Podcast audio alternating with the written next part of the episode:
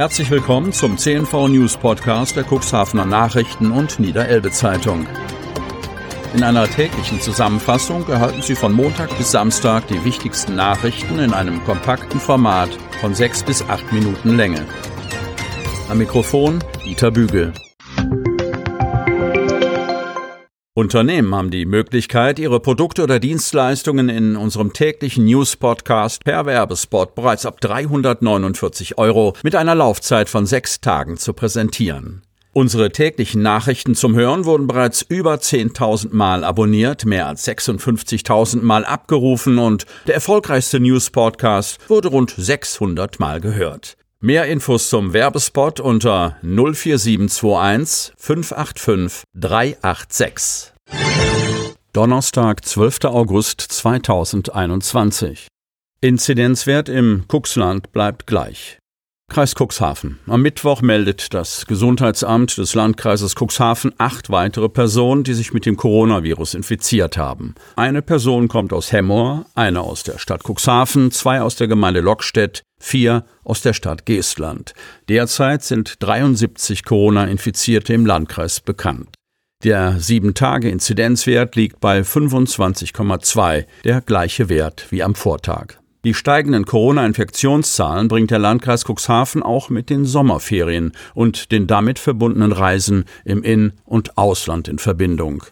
Damit die Reiselust und vor allem die Rückkehr nach Hause nicht in Frust und in einer Quarantäne endet, weist der Landkreis noch einmal auf die anhaltenden Einreiseverordnungen hin. So sollen sich Bürger vor der Abreise über die entsprechenden Regelungen des Landkreises, Bundeslandes oder Landes, in das die Reise geht, informieren und die dortige Infektionslage im Blick behalten. Je nach Infektionslage ist es möglich, dass nach der Rückreise eine Quarantänepflicht besteht. Weitere Informationen zur Coronavirus-Einreiseverordnung gibt es auf der Internetseite des Bundesgesundheitsministeriums. 3G-Regel soll für Innenräume kommen. Kreis Cuxhaven. Bund und Länder erhöhen den Impfdruck auf ungeimpfte. Ab Mitte Oktober zahlen sie für den Corona-Test selbst. Der Clou, die 3G-Regel, also geimpft, genesen, getestet, gilt schon in gut zwei Wochen in einigen Bereichen. Von den Auswirkungen der Beschlüsse betroffen sind mehrere Branchen im gesamten Kreis Cuxhaven. Wer sich trotz Angebots nicht gegen Corona impfen lässt, muss ab dem 11. Oktober für Schnell- und PCR-Tests selbst aufkommen. Menschen, die sich nicht impfen lassen können, wie Schwangere oder Minderjährige, erhalten die Tests weiter gratis. Darauf einigten sich Bund und Länder bei der Ministerpräsidentenkonferenz kurz MPK am Dienstag. Eine Testpflicht soll schon ab dem 23. August für den Besuch öffentlicher Innenräume gelten. Dazu zählen Kinos, Fitnessstudios, Schwimmbäder und Restaurants. Auch Besucher von Krankenhäusern sowie Alten- und Pflegeheimen und Friseurkunden müssen den Negativtest vorlegen, wenn sie nicht geimpft oder genesen sind. Die Länder können allerdings Ausnahmen von dieser Testpflicht beschließen, wenn die Inzidenz stabil unter 35 liegt oder das Land ein anderes Indikatorensystem, wie zum Beispiel Krankenhausbettenbelegung, für ausschlaggebend hält. Feste Anlagen statt mobiler Geräte. Land Hadeln. Die Schulferien sind in drei Wochen rum, die Corona-Pandemie aber bleibt.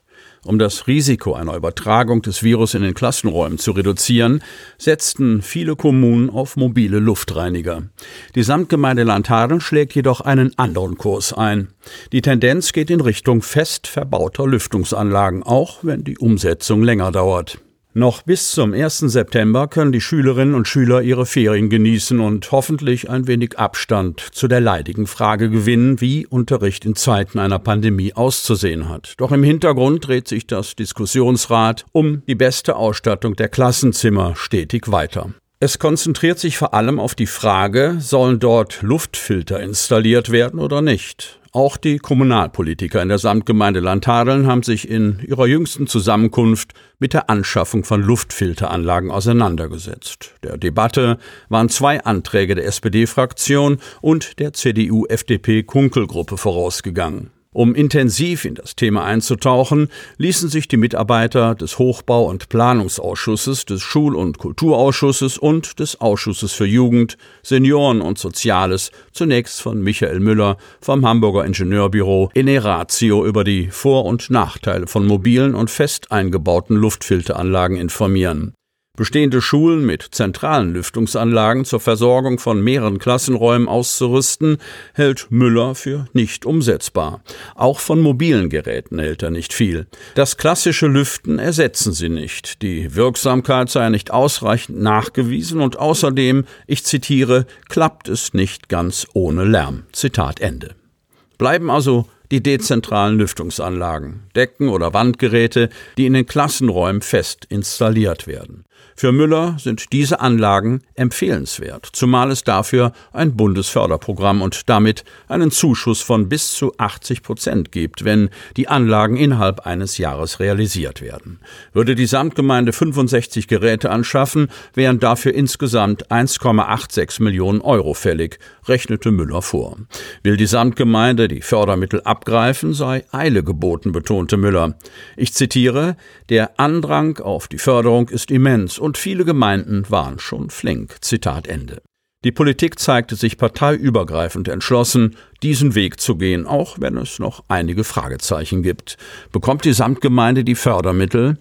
Kann die Industrie die Geräte liefern? Kann das Handwerk den zusätzlichen Bedarf abdecken? Lässt sich das Projekt mit der dünnen Personaldecke im Bauamt überhaupt bewältigen? Und schließlich, welche Schulen und Klassenräume sollen mit Luftfiltern ausgerüstet werden? Vorhaben vereint mehrere Wohnformen. Cuxhaven. Mit dem obligatorischen Spatenstich ist am Mittwoch der offizielle Startschuss zur Realisierung des Wohnprojektes Störtebeckerbogen gefallen. Auf einer Brache an der Wernerstraße 10 bis 10a entstehen in zwei Bauteilen insgesamt 51 neue Wohnungen. 30 davon sind barrierefrei ausgestattet und als Domizile für weitgehend selbstständig lebende Senioren gedacht. Ein sich südlich anschließender Gebäudeteil zieht auf ein jüngeres Publikum ab. Dort schafft die Senioren Konzeptbau GmbH Wohnraum für Singles. Der Beginn der Rohbauarbeiten könnte noch im Spätsommer erfolgen. Mit einer Fertigstellung der Wohnanlage ist Anfang 2023 zu rechnen. Bis dahin dürften sämtliche Wohnungen verkauft sein. Vertriebsleiter Benjamin Renken und die Senioren-Konzeptgeschäftsführerin Johanna Kaller berichteten, dass schon heute etwa die Hälfte aller Einheiten verbindlich reserviert worden seien. Die Käufer in Spee sollen keineswegs nur aus der Region stammen. Das von ihnen ausgeguckte Objekt betrachteten die meisten zunächst als Wertanlage. Das soll bei den am unteren Ende des Bogens entstehenden Single-Wohnungen nicht anders sein als bei Wohnungen, die in den Bereich des betreuten Wohnens, Hauptbetätigungsfeld der Oldenburger Gesellschaft fallen. Sie möchten noch tiefer in die Themen aus Ihrer Region eintauchen? In unserem CNV-Themen-Podcast auf Tauchgang gibt's alle 14 Tage per Interview interessante Personen, emotionale Stories und bemerkenswerte Projekte aus dem Landkreis Cuxhaven direkt auf die Ohren. Damit Sie ab sofort keine Podcast-Folge mehr verpassen, benötigen Sie lediglich einen sogenannten Podcatcher. Auf den meisten Smartphones ist dieser bereits vorhanden. Falls nicht, dann suchen Sie ganz einfach in Ihrem App Store nach einem kostenlosen Podcatcher wie zum Beispiel Spotify, Apple Podcast oder AntennaPod. Selbstverständlich können Sie unsere Podcast-Folgen auch direkt über unsere Website unter cnv-medien.de slash podcast anhören. Sie hörten den Podcast der CNV Medien, Redaktionsleitung Ulrich Rode und Christoph Käfer. Produktion Rocket Audio Production.